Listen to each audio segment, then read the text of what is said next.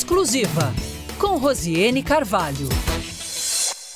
Estamos a um ano da eleição e algumas regras começam a ficar mais claras. Por exemplo, a de não permitir coligações entre partidos para os cargos de deputados estaduais e federais continuará valendo, bem como o avanço da cláusula de barreira, que tem como objetivo diminuir o número das siglas partidárias no Brasil. Por outro lado, os partidos terão a chance de se reunirem em federações para garantir mais recursos financeiros e tempo de TV para as campanhas eleitorais. Há ainda, Thaís, a possibilidade de fusão, opção feita pelo PSL e pelo DEM, que devem formar um superpartido, atraindo assim nomes de peso para as próximas eleições, como é o caso de Amazonino Mendes no Amazonas. As consequências de todo esse cenário dos grupos políticos e as tendências para os próximos meses serão temas do Exclusiva de hoje. Eu, Rosiane Carvalho e Thaís Gama entrevistamos o professor e diretor-presidente da Action Pesquisa de Mercado, Afrânio Soares, no primeiro bloco, e, na sequência, o sociólogo e colunista de rotina da Band News Difusora, Marcelo Seráfico. Professor, Afrânio Soares, seja bem-vindo ao Exclusiva, já está aqui conosco. Muito obrigada por nos atender e compartilhar com a gente também as informações a respeito desse cenário político. Seja bem-vindo, boa tarde. Boa tarde, boa tarde, Thaís, boa tarde, Rosene, boa tarde a todos os ouvintes da Rádio Band News. É sempre um prazer muito grande estar com vocês em qualquer momento. Fico muito honrado sempre que recebo o convite para conversar com vocês. Professor, nós temos um áudio aqui, a entrevista do ACM Neto, secretário-geral do União Brasil, que concedeu ao portal UOL sobre os motivos da união do DEM e PSL. A gente vai escutar e já já o senhor retorna aqui com a gente para trazer também a sua opinião a respeito dessa situação. Só um minuto dois fatores vão levar, na minha opinião, a uma redução inevitável no número de partidos. O primeiro é, são exatamente o fim das coligações proporcionais. E o outro é a implantação, com critérios cada vez mais rigorosos, da cláusula de desempenho, da cláusula de barreira.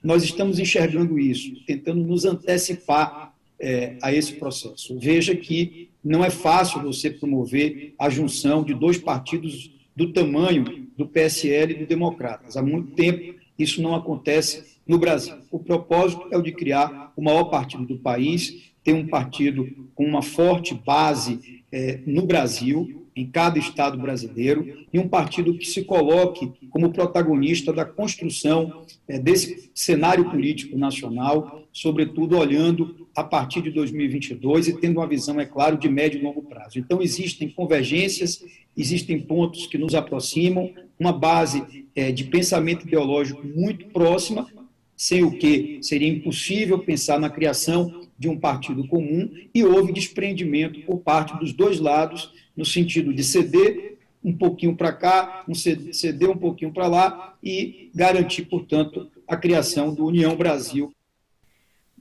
Professor, esse foi o ACM Neto, mas a gente tem agora na sequência o áudio do presidente do União Brasil, deputado Luciano Bivar, sobre as pretensões do novo superpartido. Certamente, o nosso partido, União Brasil, que existe de fato a partir de ontem, ele apresentará um candidato à presidência da República. Isso eu não tenho dúvida. Então, eu não quero raciocinar sobre hipótese de A ou B nós apoiarmos. Nós teremos um candidato, isso eu posso garantir ao Brasil, aos brasileiros, que o União Brasil, junto com qualquer outro partido que tenha similitude da nossa programática, de nossos ideais e de nosso espírito é, de bem melhor servir a sociedade, a gente vai apresentar no momento, no momento oportuno o nosso candidato a presidente da República. Professor Fernando Soares, então a gente tem aí uma definição interessante sobre essa fusão vinda do ACM Neto, do DEM e do Bivar, que é do PSL. O que eu quero ouvir do senhor é dentro dessa conjuntura que a gente já sabe que não haverá coligações, o que, que isso significa? A gente, e todo mundo já sabe também que esse União Brasil deve é, é, atrair vários políticos de nome e de peso. Lançar um candidato majoritário. Exatamente. Aqui né? no Amazonas quer era lançar... isso também que você ia quer lançar o candidato que tem então, a, a liderança nas pesquisas. Professor, professor, por favor, só para concluir, para a gente uhum. é, usar melhor o termo. as consequências tanto para Amazonino Mendes, que vai entrar o candidato com maior. É, o líder das pesquisas no maior partido, como para os demais pré-candidatos, que é Eduardo Braga, que disputa o mesmo eleitorado que Amazonino, que Wilson Lima tem uma certa é, desvantagem em relação à sua rejeição a trabalhar. Ricardo Nicolau, está se lançando agora, mas ainda não tem um partido definido. Acho que são esses nomes principais que a gente tem de candidatura a governo do Estado. Perfeitamente. Então, desculpa ter te interrompido, mas a força do hábito também falar e conversar. Mas, uh, do ponto de vista nacional, a União Brasil deixou claro que vai ter um candidato e que provavelmente quer encampar a terceira via. É, o problema da terceira via é sobrar um espaço uh, suficiente para que a terceira via se desenvolva. Não é o caso aqui no Amazonas. Esse, esse espaço me parece que vai ser ocupado pelo ex-governador Amazonino Mendes, que vem com uma grande probabilidade de estar no segundo turno, pelo menos com o eleitorado que tem, que teve, mantém até então acima de 20% no mínimo no primeiro turno, já o coloca em condições de, de estar no segundo turno contra candidatos, até mesmo que venham a superar por algum motivo esse patamar. Dificilmente estaria fora de um segundo turno. Hoje ainda é o líder das pesquisas e, e com essa liderança consolida mais ainda sua posição em estar no segundo turno. E, e os demais candidatos vão ter que lidar com essa posição, digamos assim, do candidato Amazonino Mendes de estar num partido com no maior partido do Brasil.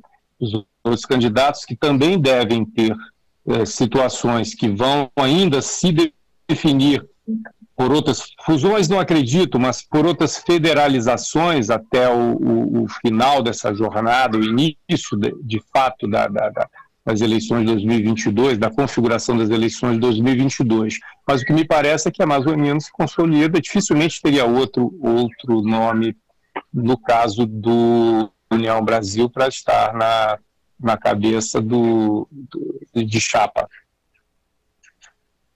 E as consequências para os outros campos dos outros pré-candidatos? De um partido forte e ao candidato que é líder das pesquisas. Então, o, o veja só, uh, os outros partidos, a meu ver, ainda vão passar por situações semelhantes. Existem partidos. A esquerda ainda não fez a sua, a sua união, vamos dizer, o seu, a sua versão União Brasil. Não sei se vai fazer ou se vai federalizar. O fato de federalizar é algo que se aproxima até com o conceito da, das coligações, que, que já não existem mais, mas são federalizações temporárias, podendo haver ou não desistência. É, eu imagino que os outros candidatos aqui no Amazonas, você falou do Ricardo Nicolau, que vai ainda escolher o seu partido, mas o Ricardo, sim, ele entra como uma espécie de terceira via aqui, aqui no Estado. O Eduardo, o senador Eduardo Braga, vem com essa com, com esse estigma também de ter uma parte do seu eleitorado meio que compartilhada com o de Amazônia Mendes, isso aí atrapalha os dois, ambos, um atrapalha ao outro nessa situação, então para ambos é melhor que o outro não venha, se, se isso acontecer, ou seja, um dos dois vem, os, os dois vindo, acho que vão, um vai atrapalhar o outro em algum momento. No caso do senador, eu acredito que haja uma consciência bem forte dele de, de pavimentar, digamos assim, a sua, a sua vinda como candidato meio que vinculada a, ao tamanho da, da, das possibilidades medidas. E imagino que ele cogite essa possibilidade de não vir até ou de vir compondo, com, talvez com a Amazônia, no caso amazonino não desista da, da candidatura. Mas isso também são hipóteses. Já o Ricardo Nicolau, acho que vem sim, não vejo ele muito tendo muito que perder com isso, uma vez que ele já decidiu que não vem mais como candidato a proporcional. Pois é, e nós temos ainda a candidatura do governador, candidato à reeleição, que até este momento, lá sim, nos bastidores, sim. uma expectativa é que ele troque de partido e se filie a um partido que deu uma, uhum. uma projeção maior para ele. E aí o principal adversário dele nesse então, momento e também é o que vem ou não com uma isso que vem ou não com, uma, com o apoio do governo federal, também existe essa especulação. O governo federal vai apoiar alguém ou vai lançar algum candidato. Esse candidato alternativo do governo federal fica cada vez mais distante, na minha opinião. Não sei se o presidente vai querer, vai querer mexer a pedra dessa forma aqui para o governo. Mas também não descarto essa possibilidade, Rosine. Uh, para o Senado, eu imagino que ele vá, sim, é, fazer esse movimento, ou seja, ter um candidato do seu círculo pessoal. Já o governo, ainda tenho sinceramente dúvidas. Desde a última vez que conversamos, ainda continuo com essas dúvidas é, é dentro de mim para isso. Certo. Agora, quais as consequências que o senhor consegue perceber neste momento já, e que acho que muitas movimentações já, dando, já estão dando essa sinalização, dos candidatos proporcionais, ou seja, aqueles uhum. que vão concorrer aos cargos de deputado estadual e cargo de deputado federal?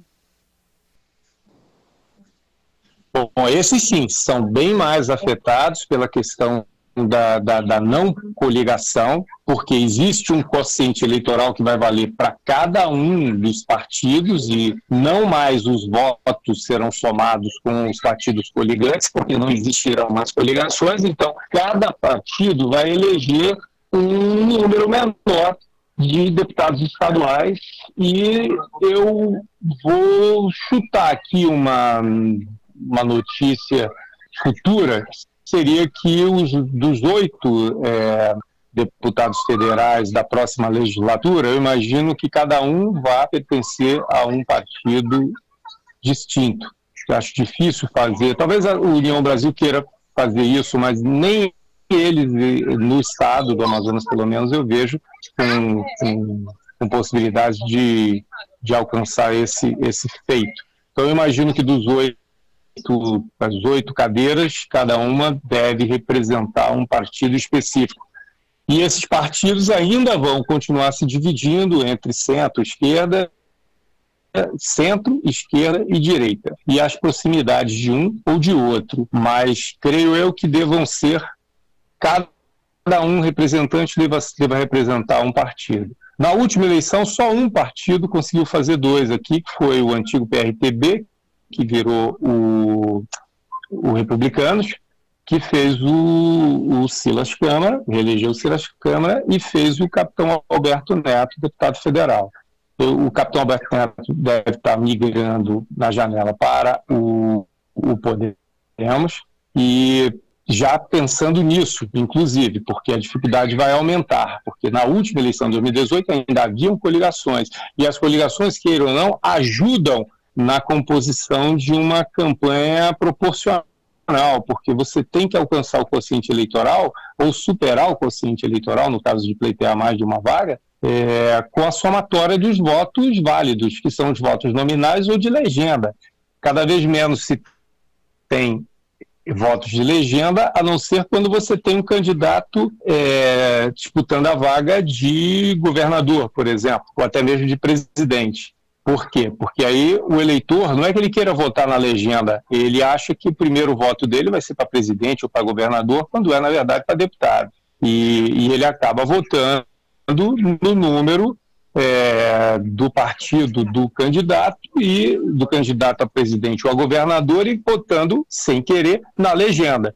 Então, é, cada vez menos isso vai é, impactar mais como impactava antes. Então, cada partido vai ter que compor a sua grade de, de candidatos de uma forma que tenha gente suficiente para conseguir alcançar aí pelo menos o quociente eleitoral, no caso dos deputados federais. E os partidos maiores que vão tentar fazer três vagas, basta você ver a eleição para vereador, a última eleição agora em 2020, onde uh, já, já foi dessa forma a configuração e o partido e o Avante foi o partido que mais conseguiu fazer vereadores, e olha que, que são muito mais do que os 24 deputados, fez quatro. Então, imagino que muito poucos partidos consigam fazer dois. deputados estaduais nessa próxima eleição. A maioria dos 24 vão ser bem que representantes exclusivos aí de ou de seu próprio, do seu próprio partido ou de algum tipo de federalização que possa haver, ainda por se configurar, mas que, que vai se, que, que vai se tornar mais difícil a vida, vamos dizer assim, se você tiver dois candidatos fortes no mesmo partido, um dos dois vai acabar ficando sem mandato. Essa definição, essa tendência que apresentam os dois candidatos que estão na linha de frente do eleitor para a presidência da República, que é o uhum. presidente Bolsonaro e o presidente Lula, a movimentação, uhum. as declarações deles estão dando sinais de que eles vão realmente fortalecer as candidaturas para deputado federal, seus partidos, né, seus grupos políticos, uhum. e para o Senado. Isso tem ficado cada vez mais claro. Portanto, o governo, o palanque de governo estadual não é a prioridade desses dois principais nomes. Isso dá que desenho para o estado do Amazonas?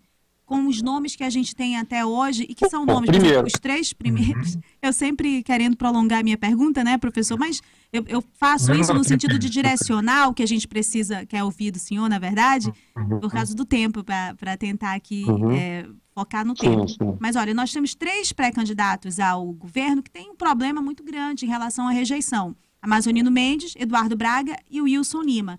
E temos um quarto uhum. candidato que não tem um uhum. problema de rejeição, mas tem um problema que não é tão conhecido quanto os outros, né? Ele não tem a rejeição também por não ser conhecido, seria isso? Então, assim, sem um palanque que os, que os priorize, é, essa vai ser uma. É, priorize esse tipo de candidatura, essa vai ser uma disputa de, de rejeições? Quem tem a rejeição menor? O que, que o senhor vê para esse campo?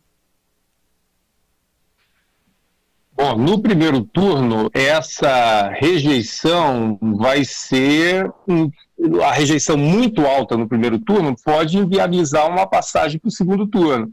Então, alguns desses candidatos podem não conseguir ter o volume necessário de votos para pleitear uma, uma das duas vagas para o segundo turno. Outros, mesmo com uma rejeição já conhecida, uh, mantém um piso, né? ou seja, um, um, um desceram até que, que nível, esse é o piso, subiram até que nível é o teto. Então, no caso de Amazonino Mendes, mesmo com o menor dos patamares que ele alcançou, isso já o coloca como disputando uma das duas vagas para o segundo turno com absoluta certeza. Tá? No caso de Wilson Lima e de Eduardo Braga, é, o interior vai, vai, vai ter que ser decisivo para esses dois. E, e aí sim, no interior, a rejeição de Eduardo Braga é muito menor do do que na capital. Tem uma, uma, uma caça eleitoral aí bem, bem mais consolidada. Né? Então, eu acredito que para dois desses, para Wilson Lima, para Eduardo Braga, a eleição vai se concentrar, a grande parte da estratégia eleitoral vai se concentrar no interior do estado. De Amazonino Mendes, eu, não, eu acredito que vai ser mais focada na capital.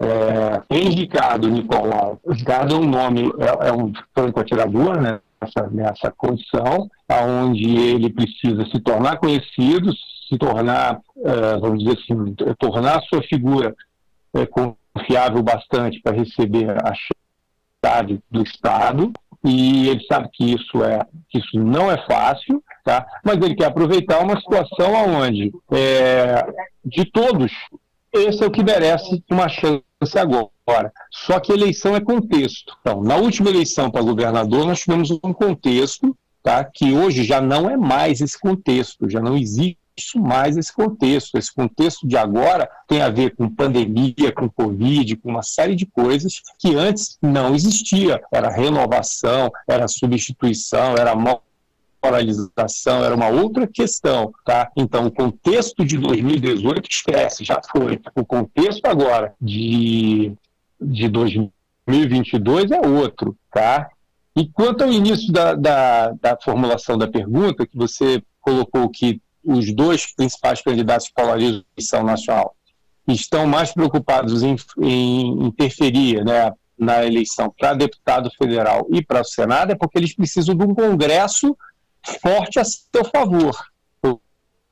Ou seja, quaisquer deles que vier a assumir o governo federal, o país, vai ter que ter um Congresso, é, vai ter que ter uma maioria, vai ter que ter um Congresso a seu favor, e quanto mais deputados e senadores é, tiverem conseguido eleger, melhor ficará pavimentado a sua, a, o seu mandato futuro. Esse é o pensamento. Tá? Então, por isso que eles não, não se interessam nesse momento em, em nem creio que vão muito mais além do que isso, é, se interessam nas eleições proporcionais para deputado estadual e até mesmo em alguns casos, não são todos não, mas em alguns casos, em alguns estados, talvez nem a eleição estadual seja tão interessante ao ponto de mover pedras é, que sejam muito dificultosas de serem, de serem movidas. Talvez eles fiquem mais é, esperando o que vai acontecer na movimentação natural que já vai ter em todos os estados, inclusive no nosso aqui. Professor, excelente. Muito obrigada. Sua participação sempre contribui bastante nos momentos chaves das definições dessas disputas todas que o Amazonas enfrenta e as configurações desses grupos políticos. Eu agradeço pela entrevista e anunciamos que no próximo bloco teremos o professor Marcelo Seráfico também para falar de eleições 2022. Obrigada, professor Afrânio. 4 horas 30 Eu que agradeço, Rose. Obrigado. Tchau, tchau. Obrigado. Obrigado a vocês todos. Um abraço forte. Tchau, tchau. Professor Marcelo Seráfico, nós estamos exatamente a um ano da eleição de 2022 e já temos algum quadro definido que está pautando todos os partidos e as conversas políticas nesse momento. Os principais são a confirmação de que não haverá coligações nas próximas eleições. Como é que esse quadro é, vai influenciar as siglas? Elas tendem a seguir quais caminhos? Federação, fusão? O senhor acha que outros partidos também vão aderir a esse tipo de conjuntura, como já mostrou agora, anunciou recentemente PSL e DEM? É, Rosiane, eu acredito que existam duas alternativas. Você já mencionou ambas, não é? Há uma terceira ainda, que é simplesmente extinção não é, de algumas siglas que não tiverem condições de preencher os requisitos mínimos para satisfazer aquilo que determina a, a, a atual legislação eleitoral. Mas as duas outras que sobram são a primeira, que, e já há vários partidos buscando é, é, é, dar conta disso, é a fusão ou a federação. Então você tem, é, como você mencionou, uma tentativa de fazer isso que busca juntar DEM e PSL, por exemplo, e, de outro lado, é, diálogos e tratativas que colocam em cena interesses vinculados ao PSB, ao, ao PCdoB e, e a outras siglas que buscam também ganhar certa força né, para fazer frente ao desafio eleitoral, fundamentalmente. E a, a segunda, digamos, alternativa, né, excluindo aquela outra da é, simples extinção, é, diz respeito a uma possibilidade de fortalecimento é, político-ideológico de algum ou alguns partidos. Isto é, um investimento desses mesmos partidos numa tentativa de retomar discussões mais amplas que permitam não apenas assegurar é, maior coesão não é, em torno de perspectivas de projetos para o país, quanto também é, certa musculatura para fazer frente aos embates eleitorais, que envolverão, sem dúvida nenhuma, essas articulações de natureza mais conjuntural, não é? Que, é, são articulações que não têm mais nada a ver com a possibilidade de coligação, portanto, são articulações em torno mesmo de, de, movimentos que existam na sociedade, não é? de grupos de apoio, de associações, organizações que eventualmente possam sustentar não é? e, e, e criar a possibilidade de eleição dos candidatos das siglas que assim decidirem fazer. É, evidentemente que nós estamos num momento que eu diria preliminar dessas tratativas, acertos, acordos, né, e é difícil ainda dizer que rumo se tomará, é, ou cada grupo tomará. O que já é possível antever, né, num primeiro momento, é que, por enquanto, essa alternativa de fortalecimento político-ideológico é, parece frágil. não é? Se ela vier, ainda que haja setores que reivindicam isso dentro de alguns partidos, se ela vier, parece que virá muito caudatária ainda da reivindicação de um passado. Né? Por exemplo, você pode pegar algumas discussões que têm se dado dentro do Partido dos Trabalhadores, boa parte da, da discussão e das perspectivas que vêm sendo tratadas é, dizem respeito a uma espécie de retorno do que foi realizado nos governos petistas em comparação com o que está sendo no governo de Bolsonaro. Esse é o mesmo tom, por exemplo, que parece que vai ser adotado pelo PSDB, caso ele permaneça é, é, como partido né, íntegro, caso não acabe. É, isso disso dá conta, por exemplo, a entrevista do hoje é, do ex-prefeito Arthur Neto, hoje para vocês na própria Band de manhã, quando reivindicava aquele passado, algo idealizado, é verdade, dos governos é, de Fernando Henrique Cardoso. Então, o que, o que se nota dentro de, dessas duas siglas em particular, que provavelmente buscarão algum tipo de, de coesão ideológica ou de argumento, essa é uma coesão ou digamos de argumentação mais passadista e tem menos a ver com propriamente ideologia e projeto de país e mais com reivindicação do passado. Né? Por outro lado, tem esses partidos que você mencionou e aí vão surgir realmente é, é, é, é articulações ou federações ou fusões é, que vão talvez produzir certos ornitorrincos, né? Ou não, né? Isso não é muito incomum na política brasileira você tem, por exemplo, um partido que se funda, o PSL, a partir de uma negação da política quase, não é?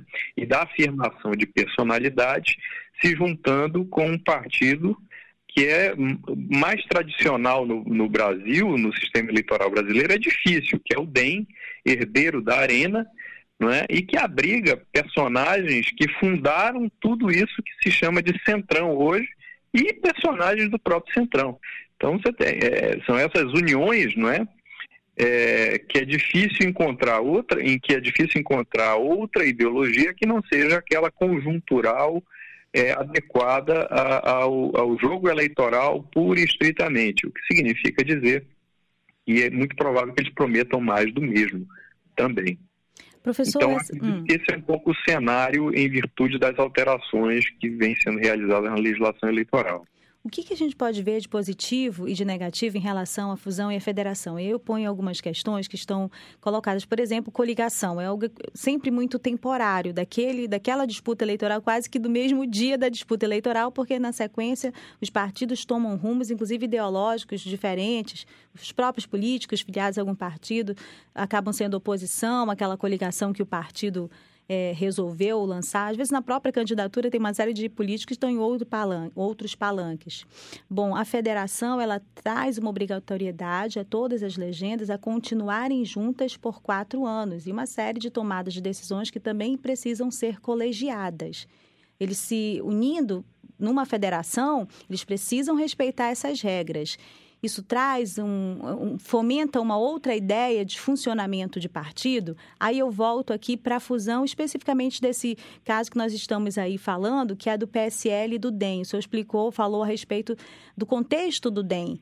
O DEM que foi se posicionando um pouco mais ao centro, eu não sei se o senhor concorda comigo, mas se posicionando um pouco mais ao centro ao longo da, da, do desfecho da sua história inicial, né? Mas neste momento, ele volta novamente à direita. É muito difícil que daqui a um ano, né, no fechamento dessas costuras políticas todinhas, ele possa fazer algum tipo de alinhamento ou de aliança com partidos que sejam de centro-esquerda, por exemplo. Ele toma uma decisão também em relação a isso. Mas isso, do ponto de vista do que se pretende de identificação de partido, né, de, de que as pessoas compreendam a linha dos partidos de atuação, isso é positivo?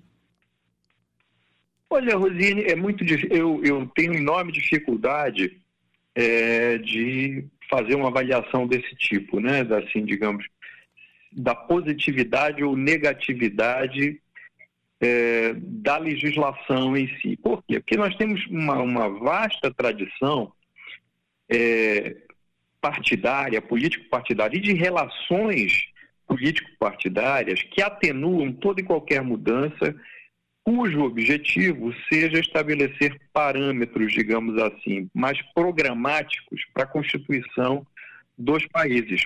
Né? Então, o que nós temos são partidos de massa né, que buscam é, a, a simpatia diante dos eleitores, o que é normal diante de uma, do modo pelo qual se organiza a nossa democracia. Agora, esses partidos sempre encontram maneiras de negociar a própria burla às regras estabelecidas. Não é como se tem feito com a, a, a fidelidade partidária, como se tem feito com aqueles que porventura se desligam das siglas, mas não perdem os seus mandatos. Quer dizer, há acordos que são sempre vinculados à, à manutenção de padrões de dominação por dentro dos partidos relativas ao caciquismo e a interesses que transcendem os partidos, que atravessam, no final das contas, todos os partidos. Então, no geral, o que nós vemos é que todo mundo termina se salvando de alguma maneira, a não ser aqueles que não conseguem transitar e aprender muito bem essa gramática da política institucional brasileira. Né? Então, eu, eu acredito que seja difícil antecipar se essa, esse conjunto de regras agora será ou não aplicado adequadamente, porque isso depende, inclusive, da postura da Justiça Eleitoral, do Ministério Público, de uma série de, instituições que nós vemos e sabemos hoje que, ao longo do tempo, não tem cumprido seu papel. Tanto é que chegamos ao descalabro, eu diria, da situação institucional que vivemos hoje, não é? em que tem sido cometidos atos de profunda violência, não é? a, a aprovação de, de normas é, que desrespeitam, inclusive, os direitos humanos, como aquelas vinculadas, por exemplo, ao porte, à posse de arma e ao controle disso tudo, é, que tem contado com, com a negligência, se não a cumplicidade de várias instituições. Então, eu não aposto, digamos assim, é, na positividade ou negatividade da nova legislação. Agora, é certo que partidos como o, o, o DEM não é, tem profunda noção do que é necessário para se manter.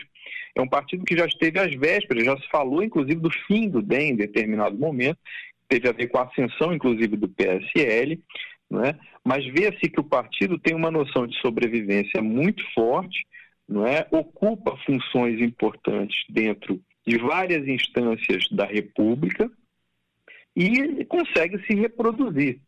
Não é? é? a natureza dessa reprodução tem muito a ver com um fisiologismo puro e simples, não é?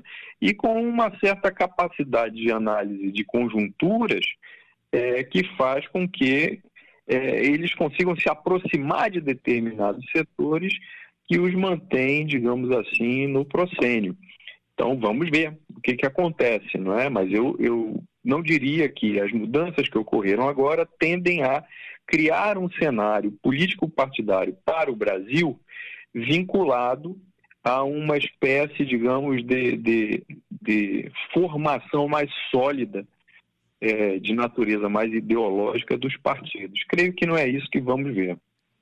Professor, recentemente foi publicada uma matéria em relação àquele apagão que teve das redes sociais, umas seis, sete horas sem uso das redes sociais. O WhatsApp é o mais popular é, aplicativo utilizado também aqui no Brasil. E aí, uma matéria muito interessante trouxe a preocupação com as fake news, como elas pautaram, como elas foram parâmetro para a última eleição, quanto a Justiça Eleitoral tem se preocupado com isso e criado regras e relações também com é, os donos dessas redes sociais para que isso seja, seja menos impactante na próxima eleição. O interessante é que eles também é, observaram como as pessoas migraram para o Telegram, e aí o Telegram é visto como alguém, é uma rede social sem regras, sem leis, não se submete às mesmas regras que, por exemplo, se submete o WhatsApp.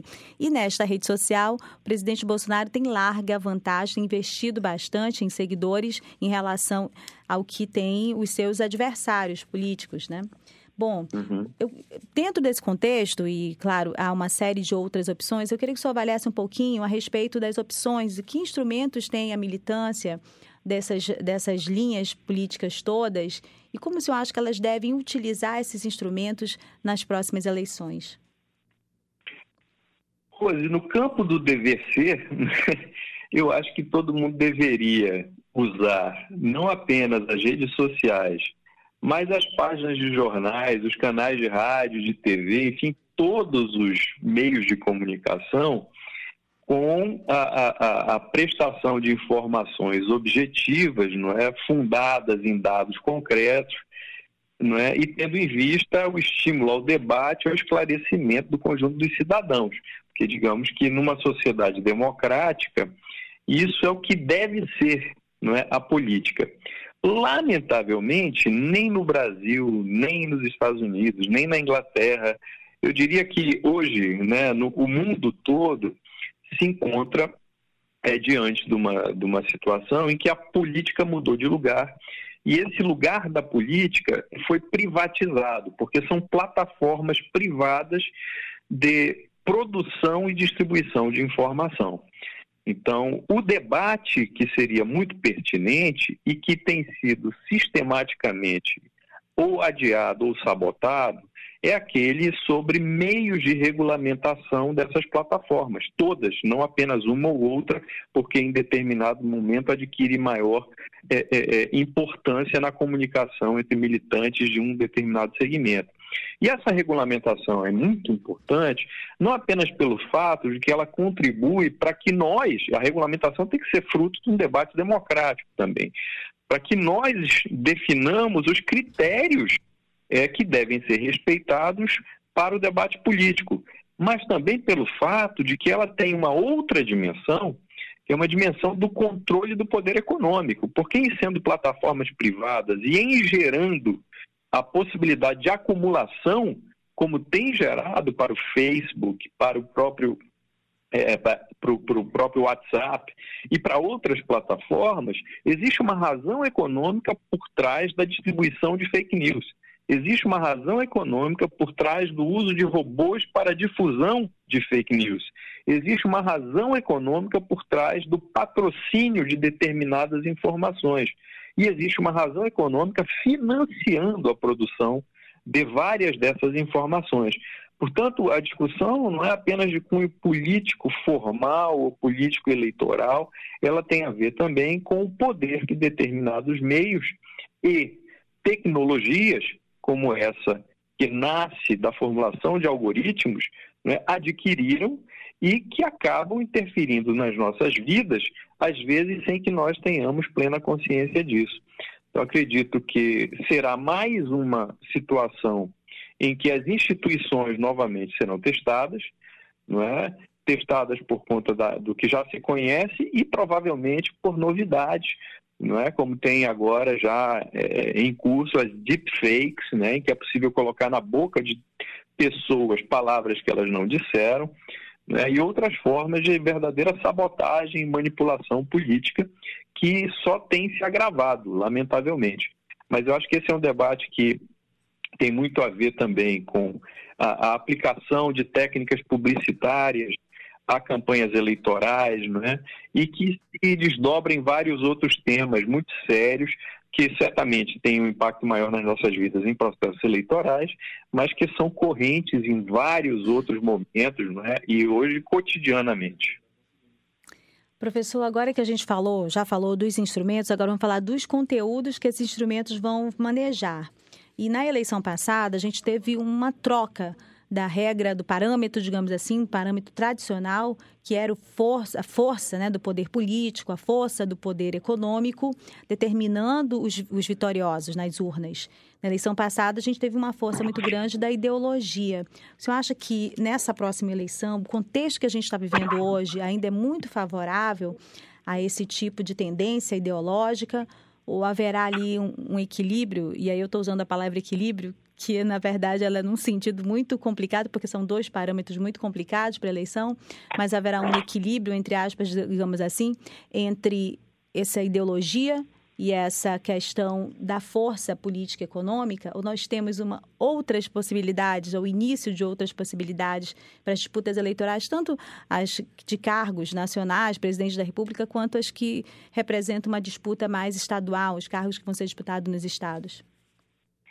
É, eu acho que tem, é, tem alguns, vários, digamos, elementos que têm é, assumido o controle dos processos político-eleitorais. Né? Num passado que fica cada vez mais distante, havia um conteúdo de, de natureza política ideológica, quer dizer, que cobrava daqueles que se candidatavam, pelo menos do ponto de vista formal, certo compromisso com bandeiras, não é? Quer dizer, com propostas, com projetos que levavam a uma avaliação acerca de que tipo de sociedade aquele candidato, aquele partido pretendia construir, né, no decorrer de um eventual mandato, no caso de, de serem eleitos.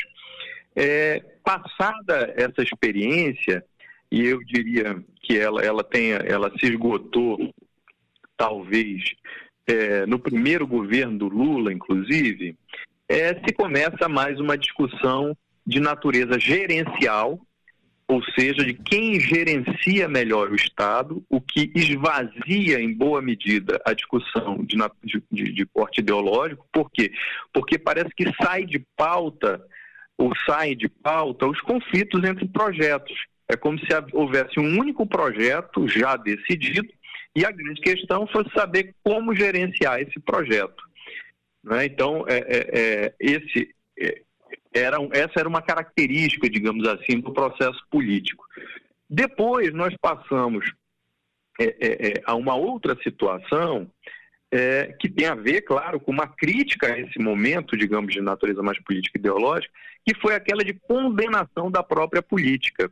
E, e, e essa condenação da própria política fez emergir tantos sujeitos que vinham de uma tradição de baixíssima política, né? Dizer, eram pessoas das sombras das, da política é, é, que de repente ganharam espaço ou pessoas que não eram do mundo, digamos assim, estrito senso, político partidário. Né? Então, empresários, comunicadores, uma série de personagens que tinham certa vida pública, mas que não estavam inseridos nos quadros, digamos assim, da política mais tradicional, vêm à cena com o discurso da antipolítica, da luta contra a corrupção, com uma série de bandeiras que não apontavam para projeto nenhum de sociedade, mas apontavam para uma série de transformações que têm efeito tanto moral quanto, digamos assim, do ponto de vista da, das aspirações dos sujeitos em torno do que seria uma sociedade boa, não é? que ganham é, é, é, é, o proscênio e terminam se elegendo. Nós estamos vivendo um momento, portanto, em que essas duas formas de fazer política, né, tanto aquela de natureza mais ideológica quanto essa de fundamentação um pouco mais moral e imediata, é, parecem ter dado exemplos suficientes já para a sociedade brasileira, eu quero crer, né? Evidentemente, isso a gente só vai saber no processo eleitoral, é, de que não tem repercussão é, satisfatória no que diz respeito à melhoria das condições de vida da maioria dos cidadãos e cidadãs brasileiros. Portanto, é, assistiremos, é, é, é, quase certo, a depender de quem sejam os candidatos, de novo, uma tentativa de polarização, não é? sem, contudo, é, haver concretamente projetos de governo que apontem no sentido de polarização é, é, político-partidária. Então, uma situação quase esdrúxula, não é? Porque há uma fabricação, eu diria, quase de natureza publicitária dos polos, quando, na verdade, não existem projetos antagônicos em causa. É, mesmo que nós consideremos né, que, que o atual governo, e essa é a minha interpretação, é um, é um governo de liquidação nacional. Né? Portanto, ele vem destruindo tudo que encontra pela frente, o que significa dizer que, seja lá quem for o candidato, caso ele venha se opor ao atual presidente da República, ele se oporá muito é, com base numa, num projeto que é de interrupção dessa liquidação nacional e de proposição de alguma novidade, que está por ser dita. Como eu havia mencionado no início, se essa novidade for a novidade que já aconteceu na década de 90 ou na primeira década dos anos 2000, é, é, do atual século, nós vemos que a novidade mesma parece um cheiro de naftalina. Não é? Por outro lado, esse atual governo de liquidação, que acabou, portanto, com muito, vem acabando, né? Com, além de vidas, vem acabando com projetos, alguns meritórios, outros nem tanto. Né? O que esse, esse, esse candidato haverá de dizer àqueles dos quais pretende ter o voto? É, Para mim, é uma incógnita. Nós teremos que ver, inclusive, quais serão os termos da, da, das uniões ou das federações de partidos não é? para que possamos fazer uma análise mais objetiva. Mas pelo quadro de que nós dispomos hoje, é muito difícil fazer um prognóstico acerca do que dirão para os eleitores, para os cidadãos, não é? o que não é nada alentador. Afinal, estamos a um ano, é como se nós estivéssemos a um ano de tomar uma grande decisão e nós não soubéssemos o que está em jogo, digamos assim, ou quem pretende é, propor é, mudanças para o país. O discurso ideológico como opção de maquiagem de candidato seria muito complexo entender isso, não fosse a vasta quantidade de exemplos que se tem no Amazonas, aí fica mais fácil de fazer aí uma associação mental. Professor, pode falar. Exatamente, eu ia só concordar contigo. Professor, mais uma vez, muito obrigada. Sua disponibilidade, sua participação, sempre de muita qualidade aqui no Exclusiva na Band News Difusora. De nada, espero ter contribuído, Rosiane. Um abraço. Abraço, boa tarde. Boa tarde.